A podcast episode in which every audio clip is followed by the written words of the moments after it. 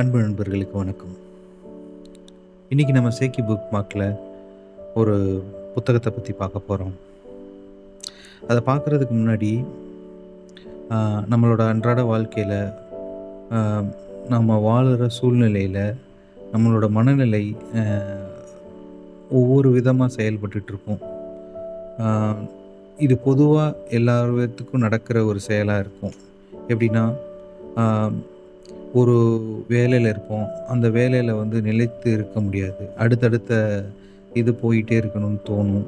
ஆனால் எது நம்மளுடைய வேலைங்கிறத கண்டுபிடிக்க முடியாமல் இருக்கும். ஒரு சிலர் வந்து நல்ல வேலை பார்ப்பாங்க. அவங்களுக்கான ஒரு அங்கீகாரம் கிடைக்காம இருக்கும். அதே மாதிரி கடைசி வரைய ஒரு பார்வையாளராகவே இருப்போம். தனக்கான மேடை கிடைக்காம இருப்பாங்க. தனக்கான அன்பை எப்படி வெளிப்படுத்த தெரியாமல் இருப்பாங்க. சிலருக்கு வந்து அதிக கோபம் வரும். அந்த கோபத்தை எப்படி எதனால் வருது அன்கண்ட்ரோல்டாக இருக்கிறோங்கிற மாதிரி தாட் தோணும். சிலருக்கு வந்து ரொம்ப சோம்பேறித்தனமாக இருக்கிறோம். நமக்கு அடுத்து என்ன பண்ணுறதுனே தெரியலை. அப்படிங்கிற ஒரு கேள்வியோடு இருக்கிறது. கடவுள் நம்பிக்கை. இந்த மாதிரி நிறைய ஏகப்பட்ட ஒரு கேள்விகளுடைய மனிதர்கள் சுற்றிட்டு தான் இருக்கிறோம். இந்த கேள்விகள் எல்லாருக்கும் எல்லா காலத்துலேயும் ஏதாவது ஒரு சூழ்நிலையில் வந்துக்கிட்டே தான் இருக்கும். அதுக்கு வந்து ஒரு சரியான ஒரு புரிதலுக்குரிய புத்தகம் தான் இந்த இன்னைக்கு பார்க்க போகிற புத்தகம். அந்த புத்தகத்தோட பேர் வந்து ஒளிரும் பாதை எழுதியவர் ஜெயமோகன். ஆக்சுவலாக இது வந்து ஒரு கதையோ கட்டுரைகளோ கிடையாது. ஜெயமோகன் அவரோட வெப்சைட்டில் அவருக்கு வர கடிதங்களையும் கேள்விகளும் அதற்கு அவர் அளிக்கிற பதிலுமாக தான் இந்த புத்தகம் இருக்கும். இந்த புத்தகம் எனக்கு ரொம்ப ஒரு முக்கியமான புத்தகம்னு சொல்லுவேன். ஏன்னா ஒரு குழப்பமான சூழ்நிலையில் இருக்கும் பொழுது ஒரு தெளிவற்ற தன் மனநிலையில் இருக்கும் பொழுதும் தன்மீச்சிங்கிற அந்த புத்தகத்தையும் ஜெயமோகனாரோட புத்தகத்தையும் ஒளிரும் பாதைங்கிற இந்த புத்தகத்தையும் படித்தாலே ஒரு கிளாரிட்டி கிடைக்கும்னு தோணும். ஏன்னா நிறைய motivational books self development books தனியாக படிச்சுட்டு இருந்தாலும் இதில் வர கேள்விகள் வந்து அன்றாட நமக்கு எ- எழும்புற தோன்ற கேள்விகளை வந்து கிளியராக கேட்டிருப்பாங்க. அதுக்கு ஜெயமோகன் அவர்கள் வந்து பதில் அளிச்சிருப்பார் இது வந்து அவர் ஏதோ ஒரு புத்தகத்திலேருந்து எடுத்து தேடி அதற்கு பதில் அளிக்கிறதெல்லாம் இல்லை அவரே அதில் சொல்லியிருப்பார். எப்படின்னா அவருக்கு அவரோட ஆங்கிளில் யோசித்து அதற்குரிய பதிலாக வந்து சொல்லியிருப்பார். அது நல்லா இருக்கும். இந்த புத்தகத்தில் பலதரப்பட்ட கேள்விகள் இருக்கும். அதை நீங்கள் கண்டிப்பாக படித்து பாருங்கள் அதில் நமக்கு எனக்கு தோணின சில கேள்விகளும் அதற்கு ஒரு அழகான பதில்களையும் மட்டும் நான் இங்கே வந்து பரிமாறிக்கலாம்னு தோணுச்சு. அப்படி இருக்கும் பொழுது முதல் கேள்வியாக வந்து ஒருத்தர் கேட்டிருப்பார். என்ன கேட்டிருப்பாருன்னா எனக்கு அன்பு அதிகமாக இருக்குது ஆனால் நம்மளோட சமுதாயத்தில் அன்பை வந்து பரிமாறுறது வந்து ரொம்ப ஒரு வெளிப்படையாகவும் ஒரு கூச்சமாகவும் ஒரு கூச்சத்தன்மையாக இருக்குது அப்படிங்கிறத வந்து கேட்டிருப்பார். எப்படின்னா என்ன எங் என் அப்பா கிட்ட எனக்கு அன்பு இருக்குது ஆனால் அவர்கிட்ட அதை டைரெக்டாக என்னால் சொல்ல முடியல. அக்கா கிட்ட அன்பு இருக்குது அதையும் சிலர்கிட்ட வெளிப்படுத்த முடியல. நண்பர்கள்கிட்ட சொல்லிக்கலாம். சில நண்பர்கள் மாதிரி இருக்கிற உறவினர்கள்கிட்ட சொல்லிக்கலாம். ஆனால் ஒரு சில கூச்சத்தோடயே இருக்கிறோம். ஆனால் மேலை சமூகத்தில் இருக்கிறவங்கலாம் வந்து அடிக்கடி அன்பை பரிமாறிக்கிட்டே இருக்கிறாங்க. அதை பார்க்குறதுக்கு போலித்தனமாக இருந்தாலும் நாளடைவில் அதை பார்த்துட்டே இருக்கும் பொழுது உண்மையாகவே அது அவங்க பண்ணுறாங்க ஸோ இந்த மாதிரி ஏன் நம்ம நம் என்னால் வந்து அந்த அன்பை வந்து டைரெக்டாக வெளிப்படுத்த முடியலை அப்படிங்கிறத வந்து ஒரு கேள்வியாக கேட்டிருப்பார். அதற்கு வந்து ஒரு ரொம்ப ஒரு பெரிய ஒரு விளக்கமாகவே ஜெயமோகன் அவர்கள் எழு- அதில் எதனால் அந்த அன்பை வெளிப்படுத்த மாட்டேன்றாங்க நம்ம சமுதாயத்தில் அப்படிங்கிறத வந்து ஒரு இடத்துல அழகாக விளக்கியிருப்பார். எப்படின்னா ஒரு அன்பை வெளிப்படுத்தணும்னா அது வந்து நம்ம ஆன்மாவில் இருக்கிற தன் நம்மளோட அகங்காரத்தையும் நம்ம அறிவையும் கலட்டி வச்சுட்டு தான் அந்த அன்பை வெளிப்படுத்தணுங்கிற நிலை வந்து நம்ம சமுதாயத்தில் இருக்குன்னு சொல்லியிருப்பார். அதனால தான் இப்போ பார்த்தீங்கன்னா, நம்ம யாராக இருந்தாலும் ஒரு குழந்தைக்கிட்டேயும் இல்லாட்டி மிருகங்கள்கிட்டேயும் வந்து அன்பை ஈஸியாக வெளிப்படுத்திடுவாங்க. ஏன்னா, அவங்க ரெண் அவங்க ரெண்டு பேத்துக்கு தான் பார்த்தீங்கன்னா, நம்மக்கிட்ட இருக்கிற அகங்காரமும், அறிவும் நம்ம இறக்கி வச்சுருக்கோம் நம்ம இழந்து நம்ம நம்ம உணர்வை வெளிப்படுத்திக்கிட்டு இருக்கோங்கிறது தெரியாது. ஸோ, அப்படி அதை வந்து அழகாக சொல்லியிருப்பார் அது நம்ம யோசிச்சு பார்த்தா அது உண்மை தானே! அப்படிங்கிறத தோணும். இதில் ஒரு முக்கியமான ஒரு கேள்வியாக ஒருத்தர் கேட்டிருப்பார் அந்த கேள்விக்கு இவர் கொடுத்த பதிலுக்கும், அந்த கட்டுரைக்கு தலைப்பே வந்து ஆண்களின் அகங்காரம்னு இருக்கும். அது என்ன கேள்வின்னா, எனக்கு என்னோட மனைவி மேலேயும் என்னோட குழந்தைகள் மேலேயும் அன்பு இருக்குது ஆனால் எனக்கு வெளி சூழ்நிலையின் காரணமாக நான் வீட்டில் வந்து ரொம்ப கோபப்பட்டு என் மனைவி அடிச்சிடுறேங்கிற மாதிரி அவர் கேள்வி கேட்டிருப்பார் அதற்கு வந்து பின்னாடி வந்து வருந்துறேன். இதுக்கு நான் எப்படி கண்ட்ரோல் பண்ணுறது நான் என்ன தான் பண்ணுறதுன்னு தெரியல அப்படிங்கிற மாதிரி கேட்டிருப்பார் கோபத்தை எப்படி கையாள்வதுன்னு தான் அந்த கேள்வி. இதுக்கு ஜெயமோகன் வந்து அழகாக ஒரு பதில் சொல்லியிருப்பாரு. எப்படின்னா, நம்ம மனதுக்குன்னு ஒரு தனித்தன்மை உண்டு. அது வந்து பார்த்திங்கன்னா பார்த்தீங்கன்னா, ஒரு சின்ன பிள்ளைங்க விளையாடுற மாதிரி தான் இருக்கும் அந்த மனது.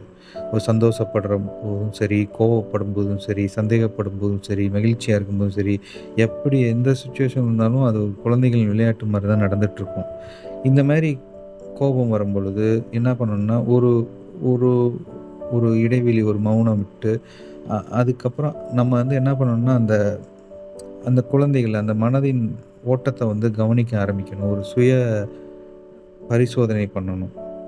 மனதை சுய கவனிப்பு பண்ணணும். பண்ணும்பொழுது, நம்ம வந்து ஒரு வெளியே நின்று அந்த மனதுக்குள்ளே இந்த இதெல்லாம் நடக்குது. இது கோவப்படுது, இது பண்ணுது. அது மனதை வந்து வேறு ஒரு ஆப்ஜெக்டாக நம்ம பார்க்கும்பொழுது, இந்த உணர்வுகள் வந்து நமக்கு வந்து பேலன்ஸ்டாக ஆகுங்கிறத வந்து சொல்லியிருப்பார் ஜெயமோகன். இது ஒரு அழகான விளக்கமாக இருந்தது. அதுக்கப்புறம் ஒரு கேள்வி இருக்கும். அது என்ன கேள்வின்னா, உள்ளுணர்வை பயில்தல் அப்படின்னு சொல்லி உள்ளுணர்வை எப்படி நம்ம வந்து புரிஞ்சுக்கிறது? அப்படிங்கிற ஒரு கேள்வி கேட்டிருப்பார் ஒருத்தர் அதுக்கு வந்து ம் ஜெயமோகன் அவர்கள் வந்து சொல்லியிருப்பார் ஒருவன் தன்னைத்தானே கூர்ந்து கவனிப்பதன் வழியாக அதை உணர முடியும்னு சொல்லியிருப்பாங்க. எப்படின்னா, அந்த கவனிப்புனால் வந்து நமக்கு வந்து சில எண்ணங்கள் வரும், உணர்ச்சிகள் வரும், கனவுகள் வரும். இது எல்லாமே உள் உள்ளுணர்வு கிடையாது. அது உள்ளுணர்வுக்கு அவர் வந்து சொல்கிற ஒரு எக்ஸாம்பிள் அழகாக நமக்கு புரிய வரும். எப்படின்னா, கண் தெரியாத ஒருத்தன் வந்து ஒரு காட்டுக்குள்ளே போகும்போது, அங்கே ஒரு பெரிய மிருகம் இருக்கிறத அவன் உணர்றான். இப்போ இந்த இடத்துல கண் தெரியாதவங்கிறது நாம தான். நம்மளால் நம்மளோட மனதை பார்க்க முடியாது. ஆனால் அது ஒரு பெரிய மிருகம் தான் கிட்டத்தட்ட. இரு இருக்கிறத உணர்றான். ஆனால் அந்த உணர்றத உணர்ந்துட்டு, அதோட அசைவுகள், அதோட மூச்சு சத்தங்கள், அதோட ஒலி, பாறையோட படுற சத்தத்துக்கும், இதோட ஒலிக்கும் எல்லாம் வித்தியாசத்தை நம்மளால் கண்டுபிடிக்கிற முடியுது அவனால் ஸோ, அந்த மிருகத்தை வந்து ஒரு கரும்பு கொடுத்து ஒரு சின்ன கரும்பை கொடுத்து அதோட நட்பாக்கிக்கிறான். திரும்ப கொஞ்சம் கொஞ்சமாக அதோட மத்தகத்தை தொடுறான். அதுக்கப்புறம் அதோட மேலே ஏறி உட்காந்து பயணப்படும் பொழுது, காடே அவனுக்கு கைக்குள்ளே வருது. அப்படிங்கிற மாதிரி அவர் சொல்லி முடிப்பார் அது எப்படின்னா, இப்போ நம்மளோட மனது தான் அந்த மிருகம். அதை வந்து நம்மளால் பார்க்க முடியாது. ஆனால் அதை ஒரு சுய பரிசோதனை மூலமாக நம்ம அதை வந்து ஒரு தியானம்னு எடுத்துக்கலாம். அந்த மாதிரி அந்த செயல்கள்லாம் செய்து, அதை உற்று கவனிக்கிறதுனால, அதை நம்ம ஒரு கைக்குள்ளே கொண்டு வரலாம். அதான் வந்து உள்ளுணர்வு அப்படிங்கிறத வந்து ஜெயமோகன் அவர்கள் சொல்லியிருப்பார் இன்னும் அந்த கட்டுரையில் படுங்க படிங்க இன்னும் விளக்கமாக இருக்கும். ஒரு கட்டுரையில் வந்து ஜெயமோகன் அவர்கள்ட்ட வந்து கடவுள் நம்பிக்கை உங்களுக்கு உண்டா? அப்படின்னு ஒரு கேள்வி கேட்டிருப்பாங்க. இந்த கட்டுரை ரொம்ப ஒரு முக்கியமான கட்டுரைன்னு சொல்லுவேன். ஏன்னா, இந்த அவர் வந்து என்ன சொல்லியிருப்பாருன்னா, தான் ஒரு அத்வைதி என்னும், அதுக்கப்புறம் ஞான மார்க்கத்தை பற்றியும் அவர் சொல்லியிருப்பார் அதை சொல்கிறதுக்கு முன்னாடி நிறைய தத்துவம் சார்ந்த புத்தகங்கள், நான் படிக்க ஆரம்பிக்கும் பொழுது, அது எல்லாத்துலேயும் வந்து பார்த்திங்கன்னா இதன் இந்த அத்வைத அந்த நோ தை செல்ஃப்ங்கிற அந்த இடத்த நோக்கி தான் போகுது. ஜே. கிருஷ்ணமூர்த்தி அவர்களும், ஓஷோ அவர்களும், ரமண மகரிஷி இவங்க எல்லாமே வந்து அதுக்கப்புறம் வெஸ்டர்ன் ஃபிலாசபி எல்லாத்துலயும் வந்து பார்த்திங்கன்னா தன்னை அறிதல். தான் யாருங்கிறத அறிதல். அந்த அந்த அறிதல் நோ தை செல்ஃப்ங்கிற கான்செப்டுக்கு தான் போகும். இதுதான் அத்வைதம்னே சொல்லலாம். இவ் என்ன சொல்ல வரோன்னா நம்ம இதில் வந்து பக்தி மார்க்கம், ஞான மார்க்கம்னு ரெண்டு இருக்குது இங்கே பொதுவாக வந்து நம்ம கலாச்சாரத்தில் பக்தி மார்க்கம் தான் அதிகமாக இருக்குது பக்தி மார்க்கம்னா, ஒரு கடவுளை வந்து ரொம்ப வேண்டி, அதன் ரொம்ப நம்பிக்கை வச்சு, பஜனைகள் பாடி, அதுக்குரிய செயல்களை புரிஞ்சு, இதுதான் பக்தி மார்க்கம். ஞான மார்க்கம்ங்கிறது வந்து எப்படின்னா, சுய தேடல், சுய பரிசோதனை பண்ணுறது இதுதான் ஞான மார்க்கம். பக்தி மார்க்கத்துக்கு கடவுள் நம்பிக்கை, கடவுள் மேலே ஒரு நம்பிக்கை இருக்கும். ஞான மார்க்கத்தில் நம்பிக்கை வைக்க முடியாது. ஏன்னா, அது வந்து அந்த இடத்துல நின்றும். ஞான மார்க்கம்ங்கிறதே வந்து ஒரு தேடல் தான். ஸோ வந்து எப்படின்னா, ஃபைனலாக என்ன சொல்ல வருவார்னா இந்த அகம் பிரம்மாஸ்மி, தத்துவமசி இதெல்லாம் வந்து பார்த்தீங்கன்னா, நீயே நான், கடவுள் நீ தான் கடவுள் அப்படிங்கிறத சொல்கிறது தான் அத்வைதம், ஞான மார்க்கம், நோ தை செல்ஃப் இந்த கான்செப்டில் தான் அவரோட ஐடியாலஜி இருக்கும். Um, இது ஓவரால் ஃபிலாசபி உள்ளே போகிறவங்களுக்கும் இந்த இதில் தான் ஒரு uh, விருப்பமும் இருக்கும். லாஜிக்கலாகவும் இருக்கும். Uh, எக்ஸாம்பிள் uh, பௌத்தம். புத்த மதங்களில் வந்து பார்த்திங்கன்னா கிட்டத்தட்ட இதே தான் மகாதர்மம். மகாதர்மம்னு சொல்லுவாங்க. அதாவது um, ஒரு பாறையோ, ஒரு ஒரு மரத்தையோ பார்த்தீங்கன்னு வச்சிங்களேன் அது அதுவாகவே இருக்கும். அது பெரிய எதிர்வினை காமிக்காது. கிட்டத்தட்ட அது என்ன என்ன தர்மத்துக்கு வந்ததோ, அந்த தர்மத்தின்படி இருக்கும். அதுதான் மகா தர்மம்னு சொல்கிறாங்க ஸோ, அந்த கடவுள் நம்பிக்கையை பற்றியான டெஃபினிஷன் வந்து இதில் ரொம்ப டீட்டெயில்டாக இருக்கும். ஒரு இன்னொரு பார்வை அதில் நமக்கு கிடைக்கும், இந்த கட்டுரையில் எது அரங்குன்னு சொல்லி ஒரு கட்டுரை இருக்கும். அதில் வந்து ஒருத்தர் கேள்வி கேட்டிருப்பாரு. என்ன கேள்வி கேட்டிருப்பாருன்னா, நான் ரொம்ப நாளாக ஒரு பார்வையாளராகவே இருக்கிறேன். எனக்குன்னு ஒரு மேடை கிடைக்க மாட்டேங்குது. எனக்குன்னு ஒரு ஒரு பாராட்டு கிடைக்க மாட்டேங்குது. எனக்குன்னு ஒரு ரெகக்னைசேஷன் இல்லை அப்படிங்கிறத வந்து சொல்லியிருப்பாரு. இதுக்கு வந்து ஒரு டெஃபினேஷன் ஜெயமோகன் எப்படி கொடுத்துருப்பாருன்னா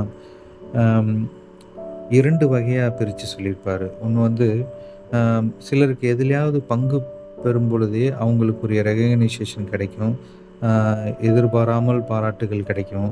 சிலர் வந்து அந்த துறையில் வந்து ஸ்பெஷலிஸ்ட்டாக இருப்பாங்க. அவங்களுக்கெல்லாம் வந்து டீஃபால்ட்டாக ஒரு ஸ்டேஜ்லேயோ ஒரு இடத்துல எப்பயும் வெற்றி கிடைச்சிட்டே இருக்கும். அவங்களுக்கு பாராட்டுகள் இருக்கும், மேடைகள் இருக்கும். இது ஒரு வகை. இரண்டாவது வகை எப்படின்னா, அவ அவங்க வந்து யாருன்னா, இந்த அடையாளத்தெல்லாம் தேட மாட்டாங்க. எதையுமே தேட மாட்டாங்க. அதை பற்றி எந்த ஒரு கேருமே எடுத்துக்க மாட்டாங்க.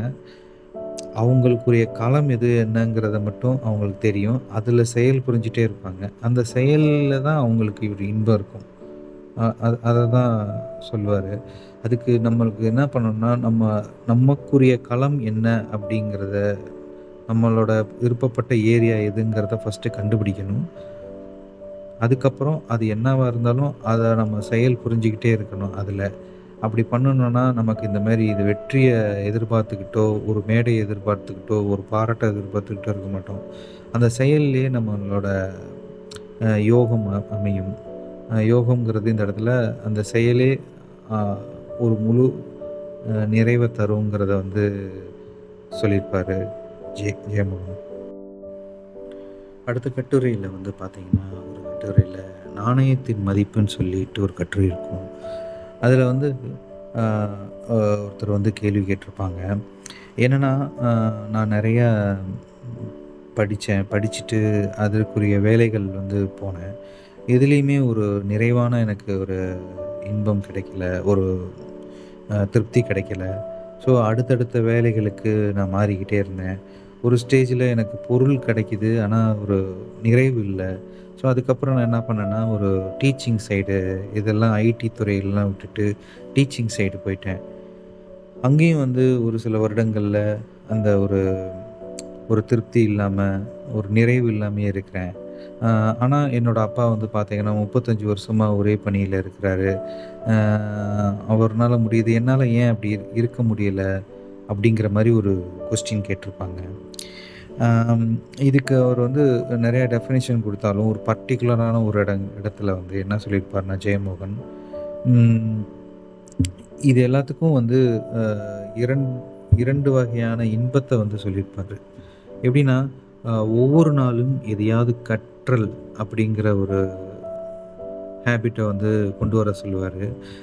எப்படின்னா கற்றல் தான் வந்து ஒரு இன்பங்களின் முதன்மை அப்படிங்கிறத சொல்கிறாரு ஸோ ஒவ்வொரு நாளும் அறிவின் நம்மளோட அறிவில் ஏதாவது ஒருபடியாவது மேலே போகிறோமா அப்படிங்கிறதையும் அன்னைக்கு வந்து நம்ம கட் என்ன கற்றுக்கிட்டோமோ அதை எழுதி எழுதி வைக்கிறதும் ரொம்ப முக்கியம் சொல்கிறேன் நீங்கள் வந்து நீங்கள் கற்றுக்கிட்டதை எழுதுறீங்களா அப்படிங்கிற மாதிரி சொல்கிறாரு அதை இம்ப்ளிமெண்ட் பண்ணணும் அடுத்து.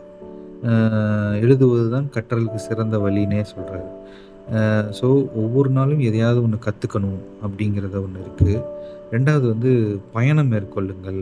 உங்களோட அதுவும் உங்களுக்கு பிடித்தமான நண்பர்களோட பயணம் மேற்கொள்ளுங்கள். அது இல்லாமல் உங்களோட அகத்தில் கூட ஒரு பயணம் அதாவது சுய பரிசோதனை உங்களோட அகத்தோட ஒரு பயணம் மேற்கொள்ளுங்க. இந்த மாதிரி சொல்கிறாரு இதெல்லாம் பண்ணும் பொழுது இந்த குழப்பங்கள்லேருந்து வெளியே வரலாம் அப்படிங்கிறத ஜெயமோகன் சொல்லியிருப்பார். அதுக்கப்புறம் மாயைன்னு ஒரு கட்டுரையில் வந்து பார்த்திங்கன்னா இந்த உலகியல் வாழ்க்கையில் நம்ம கன்சியூமராக எப்படி இருக்கிறோங்கிறத வந்து எக்ஸ்பிளைன் பண்ணியிருப்பாங்க.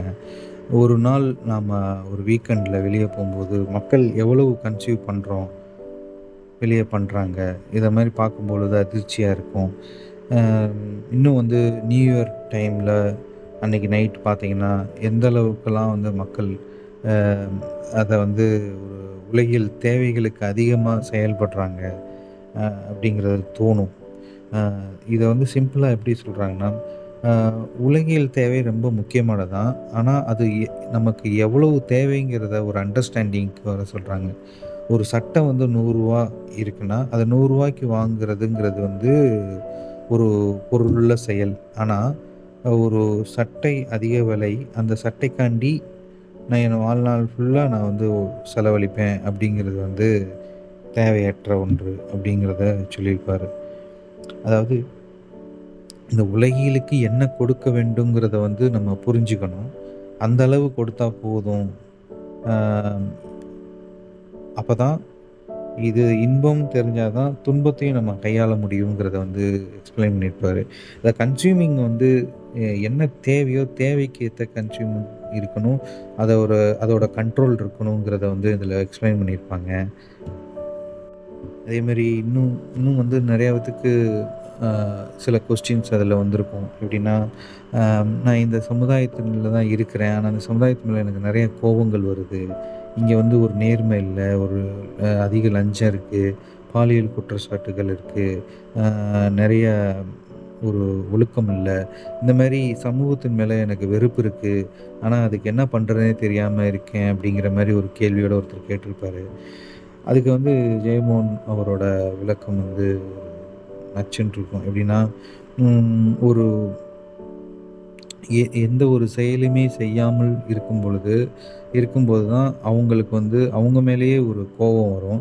அந்த கோபத்தை வெளிக்காட்டுறது தான் இந்த சமுதாயத்தின் மேலே இது இப்படி நடக்குது இந்த மாதிரி நடக்குதுன்னு சொல்லிட்டு அதை வெறும் வாய் வார்த்தையாகவே பேசிகிட்டு இருப்பாங்க. ஸோ அதெல்லாம் விட்டுட்டு உங்களுடைய களம் உங்களோட இன்ட்ரெஸ்ட் என்னங்கிறத கண்டுபிடிச்சி அதில் நம்மளோட ஆக்ஷனை கொடுத்தோன்னா செயல் புரிஞ்சோன்னா கண்டிப்பாக வாழ்க்கை நல்லா இருக்குங்கிறத வந்து அக வாழ்க்கை ரொம்ப நல்லா இருக்குங்கிறத வந்து சொல்லியிருப்பார். ஸோ இது மாதிரி இந்த புத்தகத்தில் நான் இப்போ சொன்னது வந்து ஒரு ஒரு சில கேள்விகளும் அதுக்குரிய ஒரு ஹைலைட்டான பதில்களும் தான். இதில் ஏகப்பட்ட கேள்விகள் அவ்வளவு விளக்கங்கள் அதில் இருக்குது கண்டிப்பாக அதை வாங்கி படிங்க. ஒரு மனக்குழப்பமாக இருக்கும் பொழுதும் ஒரு தெளிவற்ற தன்மையில் மனசு இருக்கும் பொழுதும் இந்த ஒளிரும் பாதையும் தன்மீச்சிங்கிற இன்னொரு புத்தகம் இருக்குது அந்த புத்தகம் இது எப்பயுமே வந்து நமக்கு மனசை தெளிவடைய வைக்கும். கண்டிப்பாக அந்த புத்தகங்களை படிங்க. இன்னொரு புத்தகமோ அல்லது படங்களையோ நம்ம டிஸ்கஸ் பண்ணுவோம். இப்போ நீங்கள் கேட்டிருக்கிறது கேட்டுட்ருக்கிறது வந்து ஒரு யூடியூப்பில் மட்டும் இல்லாமல் ஸ்பாட்டிஃபைலையும் நீங்கள் கேட்கலாம் வாக்கிங் சைக்கிளிங் இந்த மாதிரி போகும்பொழுது கேட்டுகிட்டே போகலாம் வேறு என்ன? இன்னும் கொஞ்ச நாளுக்கு அப்புறம் சில இன்டர்வியூ செஷன் மாதிரி வச்சு நேர்காணல் மாதிரி ஒரு பிளான் இருக்குது அதுக்கும் ரொம்ப நாளாக சொல்லிகிட்ருக்கேன் அதை எக்ஸிக்யூட் பண்ணணும். ஏன்னா கிட்டத்தட்ட நம்ம வந்து நூறாவது எபிசோட் போக போகிறோம் ஸோ அந்த நூறுக்கு அப்புறம் ஒரு ஒரு ஒரு சின்ன ஒரு அப்டேட்டாகவும் ஒரு சேஞ்சாகவும் அது இருக்கும் நேர்காணல். சின்ன சின்ன செயல்களுக்குரிய நேர்காணல் தான். அந்த மாதிரி நண்பர்களோட நேர்காணல் இந்த மாதிரி பண்ணலான்னு தோணுது. பார்ப்போம் நண்பர்களே. மீண்டும் ஒரு நல்ல புத்தகத்திலேயோ படத்திலேயோ சந்திப்போம். நிம்மதியாக தூங்குங்க. நன்றி வணக்கம்.